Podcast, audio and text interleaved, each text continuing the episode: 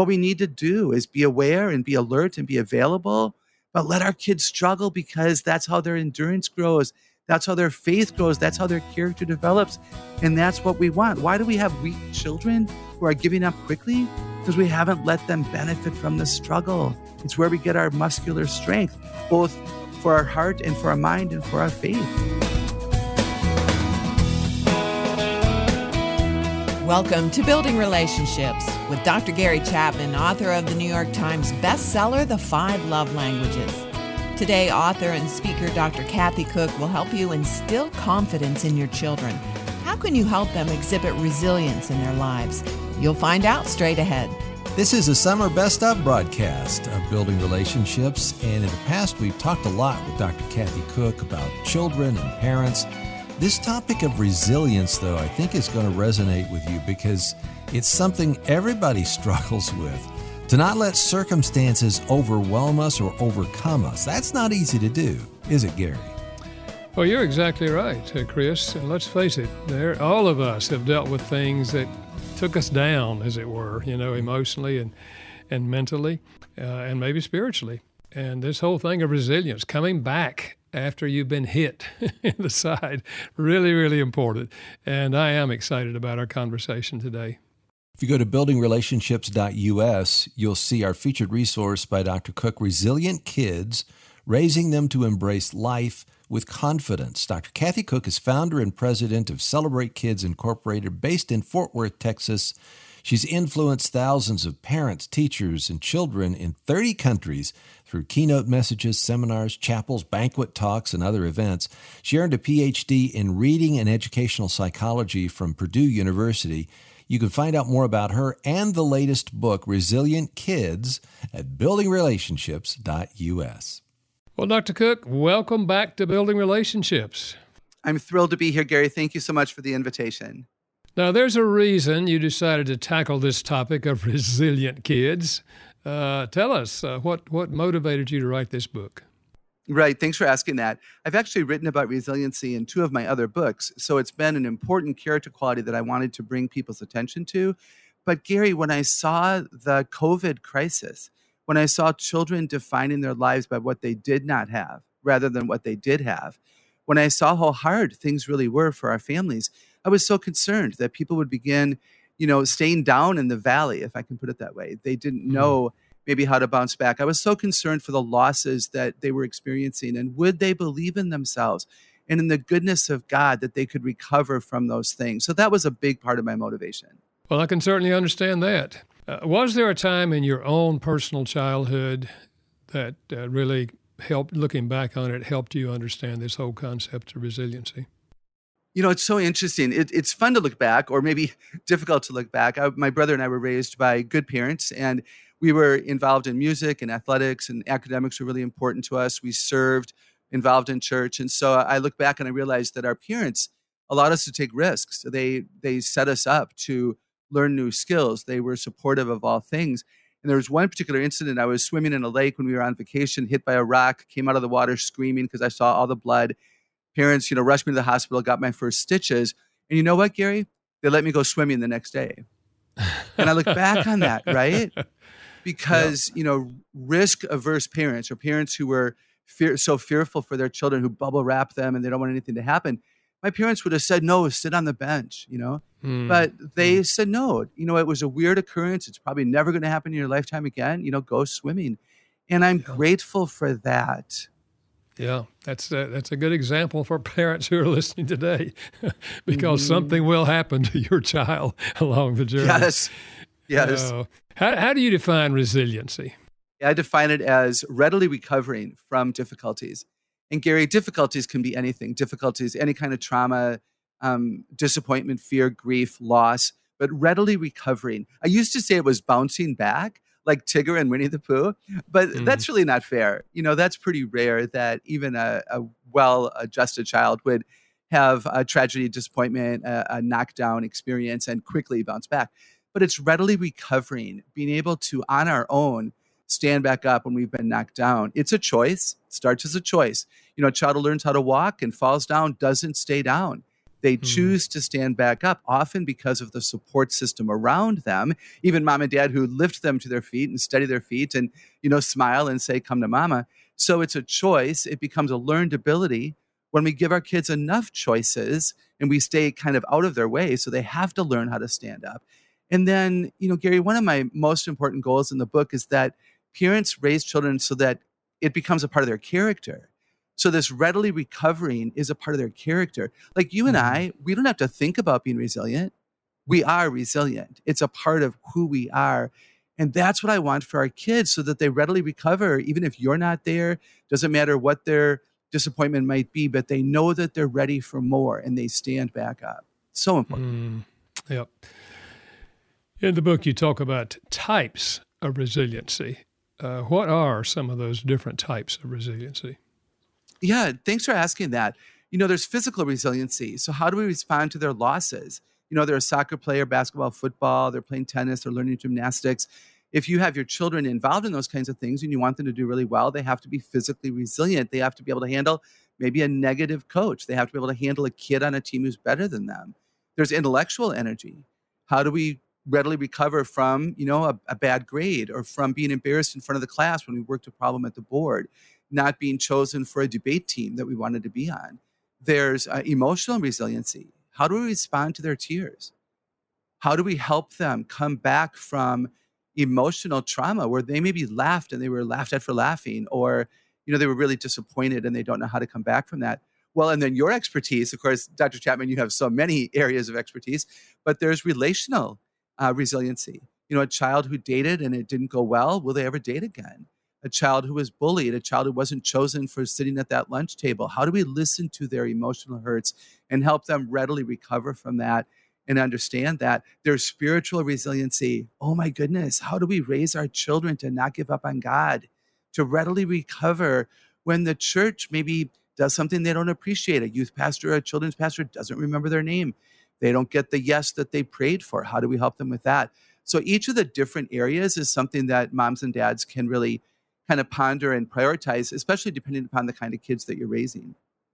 This is Building Relationships with Dr. Gary Chapman, author of the New York Times bestseller, The Five Love Languages.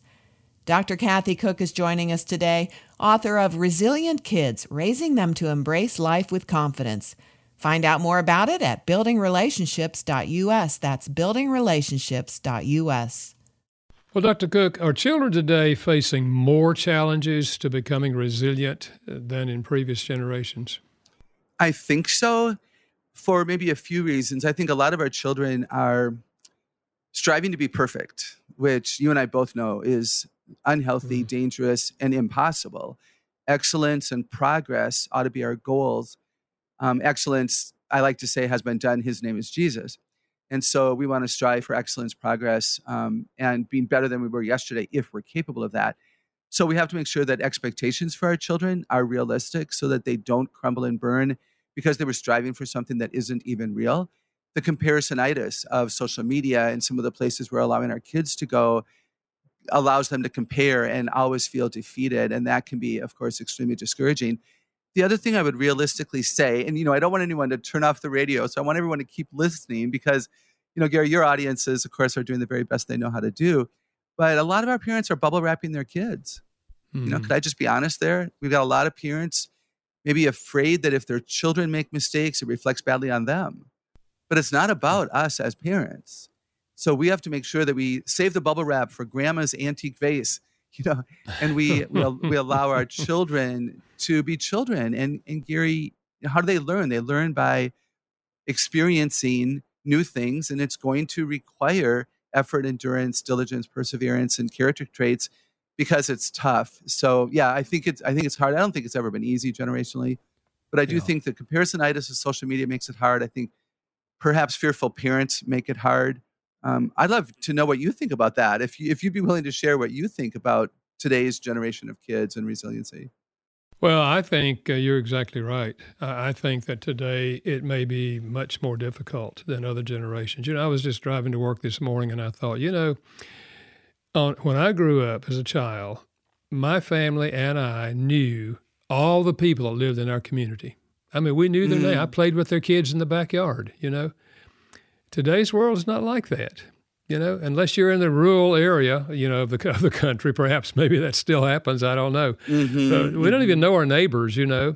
And so the fact that there's not connections there sometimes in a neighborhood and that sort of thing, in addition to what you said, you know, the online challenge. So, yeah, I think it is more difficult. Yeah. Mm. Can I jump in there, Gary, and say, because I grew up in a rural area too, and you hear this in the Amish community. Somebody's barn burns down, and they come back the next day, and they're building it. Mm-hmm. And I think, Dr. Cook, what you're getting at is in the connection thing, the isolation. With all the connections that we have, we're more isolated, because if something happens in your house, unless you mention it on social media, you know, people don't know what's going on because you're not as connected. And there's a lot of fear, you know, with the pandemic and everything else, you know, we isolate ourselves, and that just amplifies the lack of ability to reach into somebody's life when they're hurting and come to their house and, you know, and help them out. What do you think of that? I think that's so true. And, you know, let's say, for instance, that you have a child who's athletically inclined and really wants to play soccer, and you're a mom or a dad who's not into that. You didn't have experiences with that as a child growing up. You're going to benefit from a neighbor who wants to kick the soccer ball along with your little boy and even go to the game and cheer him on. You're going to benefit from, you know, a coach who speaks life into your son or daughter. And we need not be afraid of that, because we were not created to live alone in isolation. We were created for community and for healthy relationships. And we don't have to be, as a parent, the only one who loves our kids well. So those are, I appreciate that, guys. I think those are really good points. Yeah. Now, you believe that parents need to pay attention to what children believe about things like mistakes and failures. Talk about that. Oh, I really do. My goodness. You know, fascinating to know this. A lot of children define mistakes as I'm stupid. So they make a mistake on a paper or, again, at a music competition, soccer game, whatever. And they're like, well, I'm stupid. And then I was so frightened when I realized that they think that if they fail, they're bad. So now failure for some kids is a B. Now, I'm not talking an F on a report card. You know, if they set out with an excellent expectation to make the team or earn a rating of a 1 on a piano, you know, competition, and they get a 2, they failed, then they're bad. And a mistake is that I'm stupid. So if a parent says, well, you know, Jonathan, what's the big deal? You just made a mistake.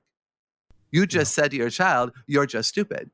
So what a conversation to have. Like, go for a walk or sit around the table and just kick it around. Hey, you know, kids, when you hear mistake, what do you think of? Or what do you think causes a mistake? Like, those of us who are adults, we know that mistakes happen. Maybe we're tired. Maybe we were distracted by the excellent weather. We didn't want to be inside and we didn't concentrate as well. Maybe we forgot there was a test and we didn't study. Mistakes do not mean that we're stupid or bad.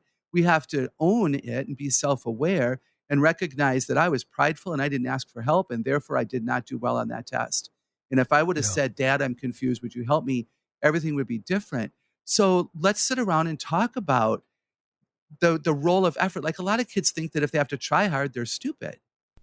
No, there's not. If you think about it, everything that you've been able to accomplish in your life, relationally, socially, emotionally, physically, intellectually, spiritually, has involved some level of effort.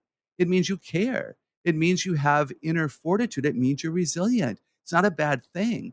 Let's talk about these things so our kids aren't afraid. Make sense?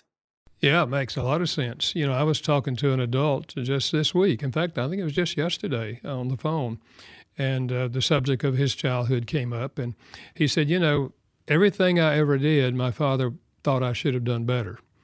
So it's a father problem, you know. He said, if I made a B, he said, you're smarter than this, boy. You should be making A's, you know. And he said, that's the way I grew up. So I never had a sense that I was, you know, satisfying my father.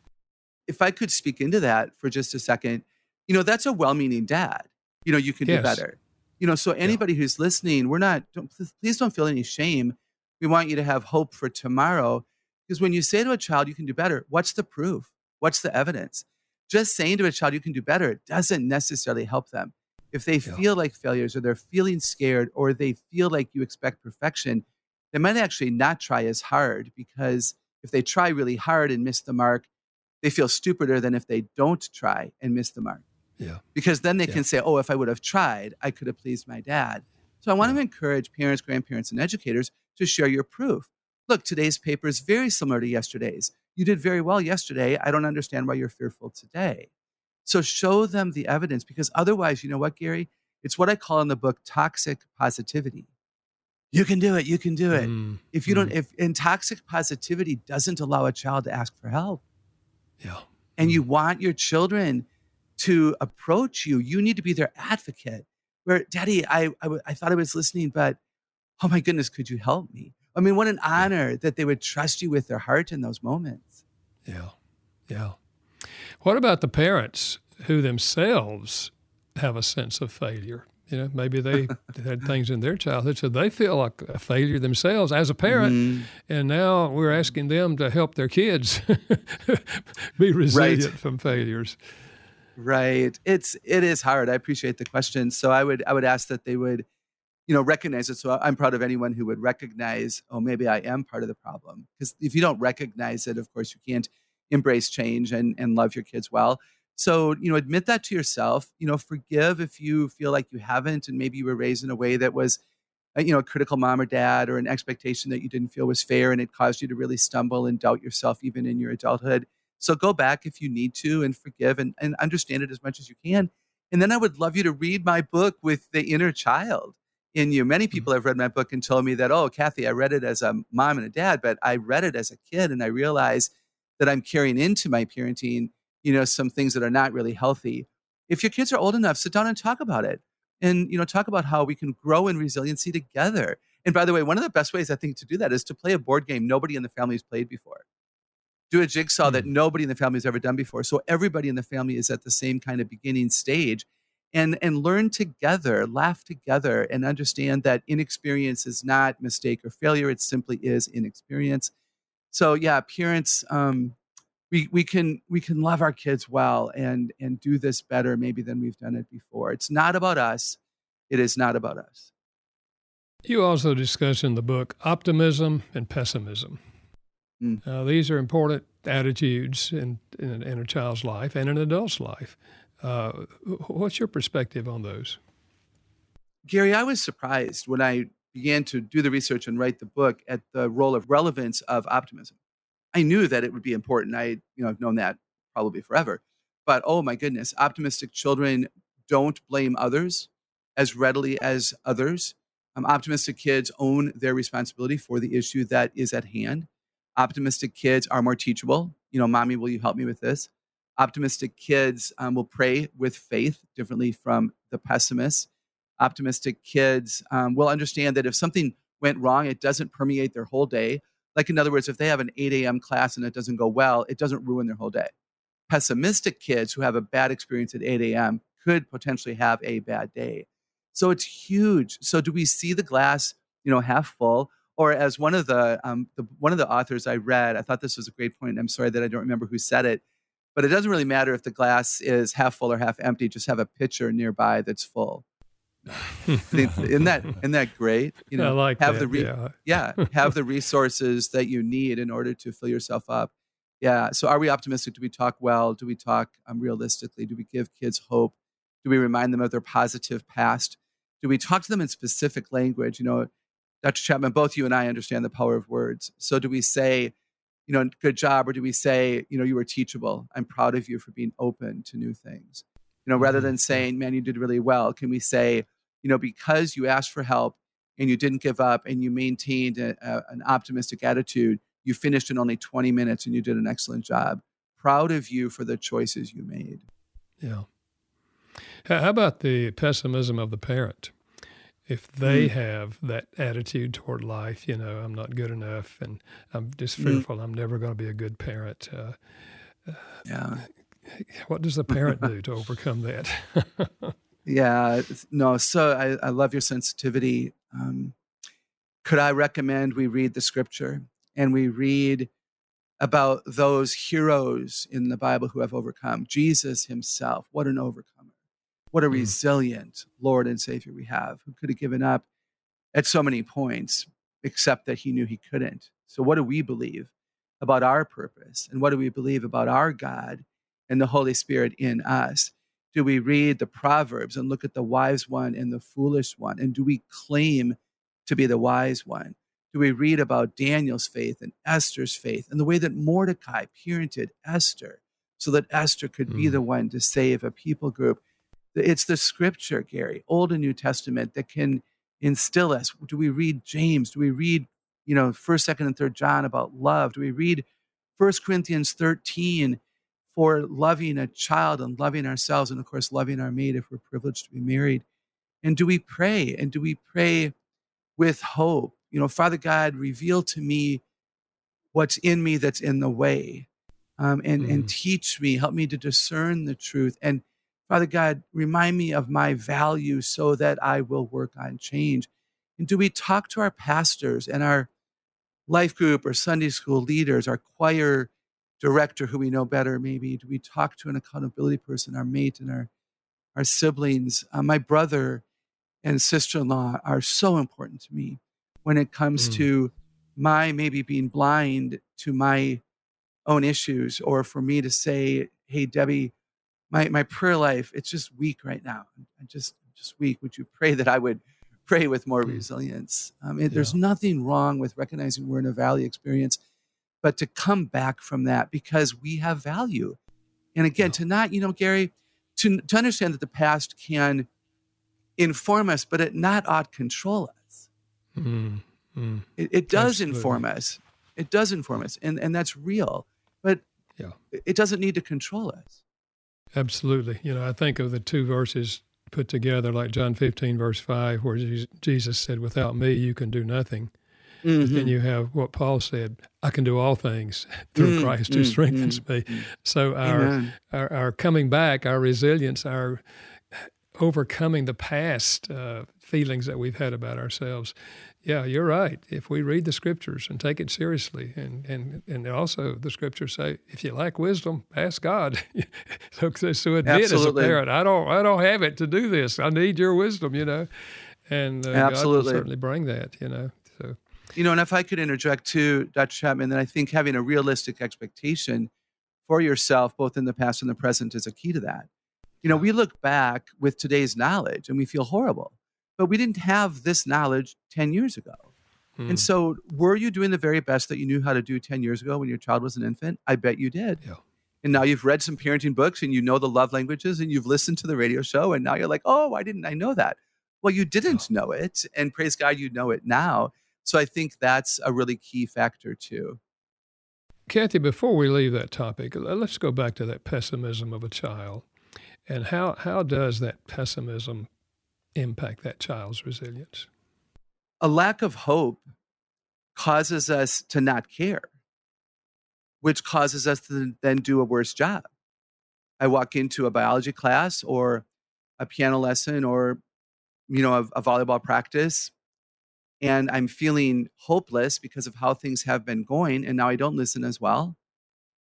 Hope helps us hear the truth. Hope helps us learn what we need to learn so that we can move on.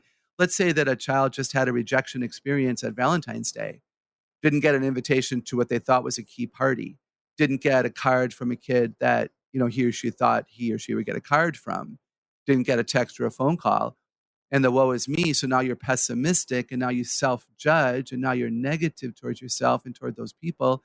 And now you go into the next encounter with those people and you hang your head. You don't make eye contact and you don't have an expectation that they're going to remember your name or look at you. And guess what? They don't look at you because you're not looking at them, right? So I think pessimism and the lack of hope is they're like siblings or cousins or something. They feed each other, and it's so dangerous. And which is why, again, for us to be honest with our children and give them strategies to overcome the pessimistic spirit so that hope will be there. That's such a big part of resiliency. Yeah, and I think that's where this book will be a real help to parents, because I think all of us want our children to have hope and rebound, you know, from those kind of things. But often we don't know how to do that, and we don't engage the child in conversations about, you know, whatever's happened in their lives. Dr. Kathy Cook is our guest today on a summer best of Building Relationships with Dr. Gary Chapman. Thanks for listening.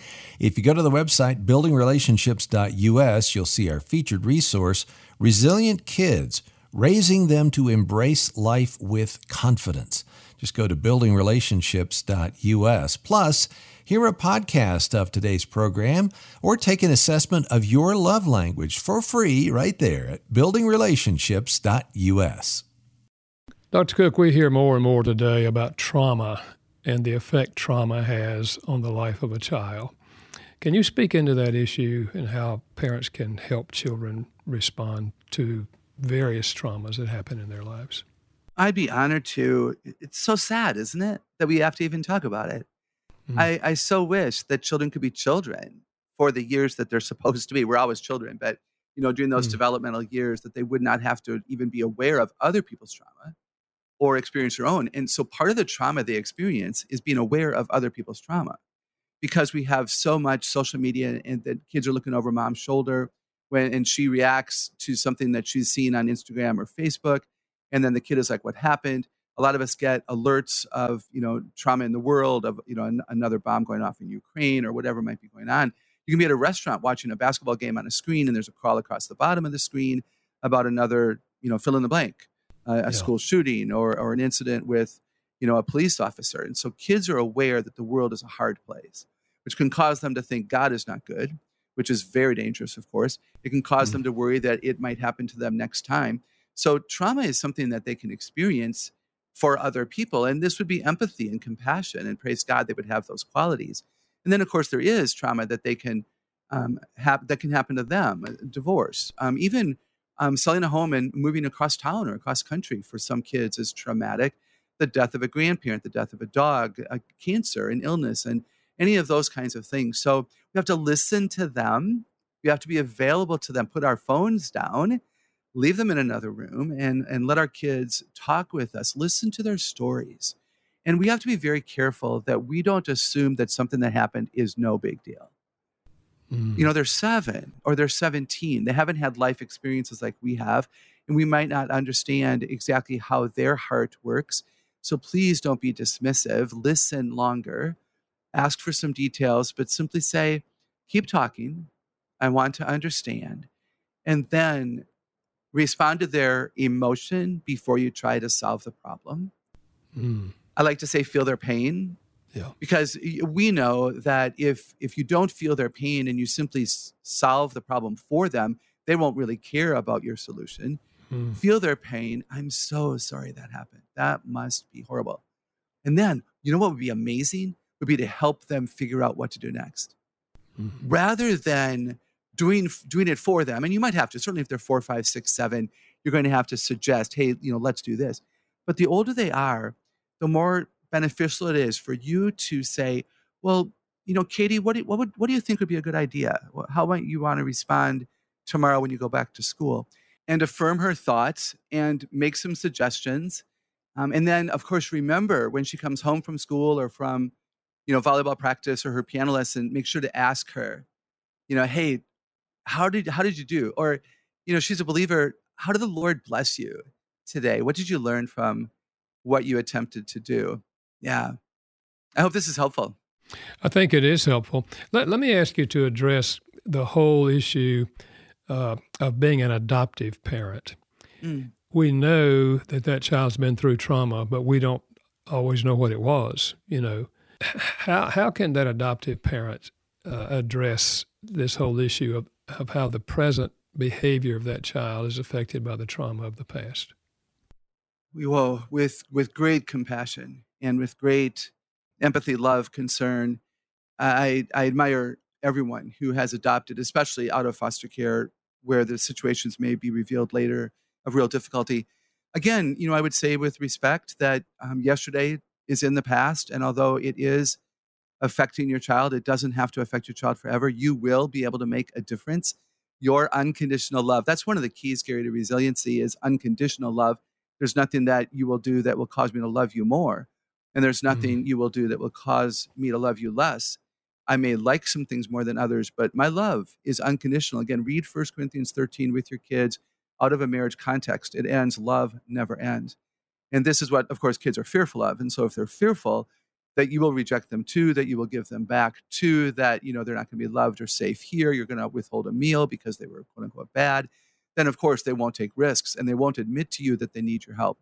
So that unconditional love that is real and it's so hard is so important. And this is why I would pray that any adoptive family, you are bathed in prayer, that you have support systems, you know, deeper and longer and wider than you ever thought you would need, that you're honest with each other. Yeah, I appreciate the question. Yeah. I unconditional love. It's where I've landed. I think it's critical. Yeah, I think you're right. You know, I also affirm the empathy for adoptive parents because they take on a tremendous responsibility. And yes, there's great joy that comes out of that, but it's hard work sometimes, depending, of course, on what the child has gone through before, you know, they come into your family. Mm-hmm. You mentioned this earlier, but what about the value of parents having other people help mentor their children rather than it just being the influence of the parent?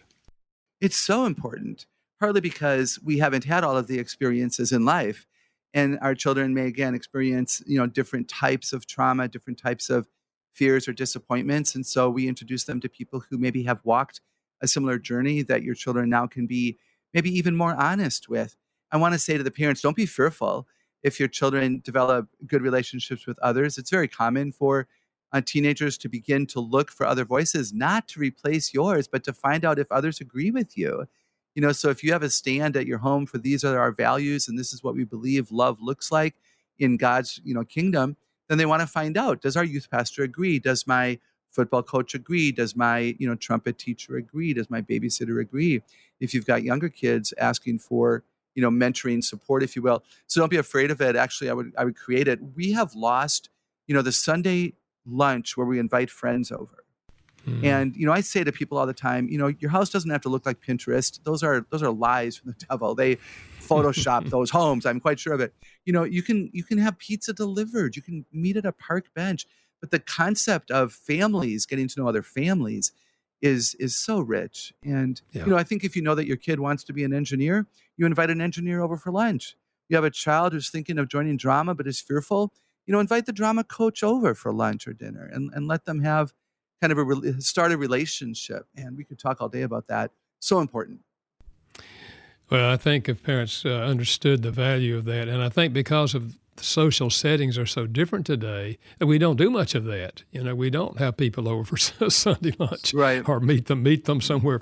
And we fail to recognize the value of that in the life of the child. Sometimes the child's little and they're just listening into the adult conversation, but they're hearing, you know, and then that person becomes aware of your child, and chances are they're going to pray for that child. If they're a Christian, they're going to pray for them. My wife does that a lot when she's had a conversation with a wife or about, you know, what's going on with their children.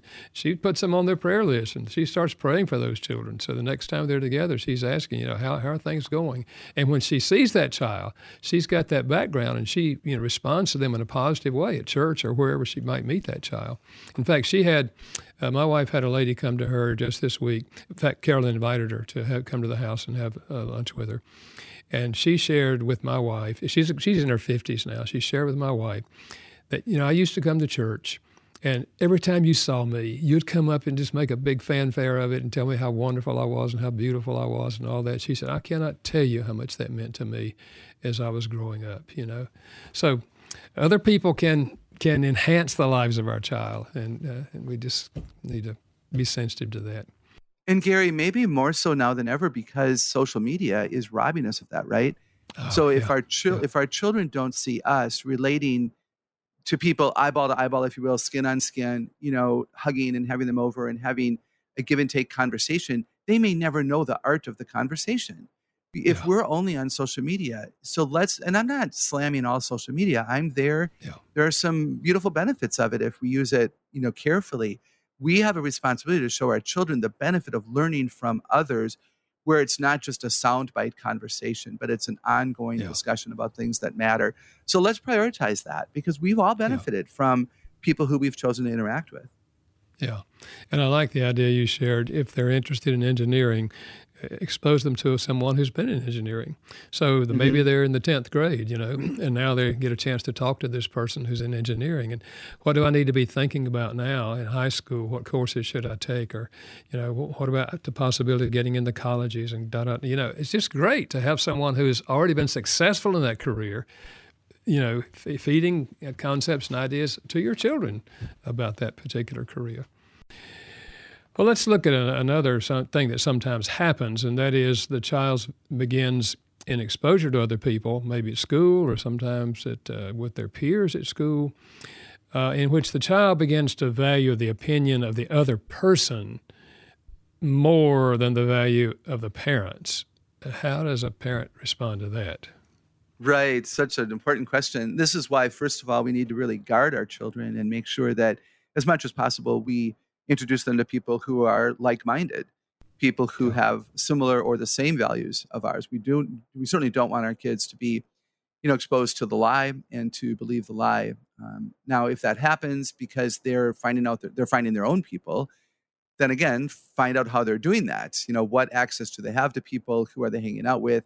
And then you have a conversation. Why do you find that person interesting? Why do you believe that person's perspective about life or gender or failure or mistakes? Yeah. Why do you believe it's okay that that kid dropped out of school? You know, what's honoring the Lord about that? So find out why they appeal to that. And then keep living your truth. Keep living your truth. Be careful of, you know, anger. And certainly you have a right as a parent to place the boundary. Absolutely.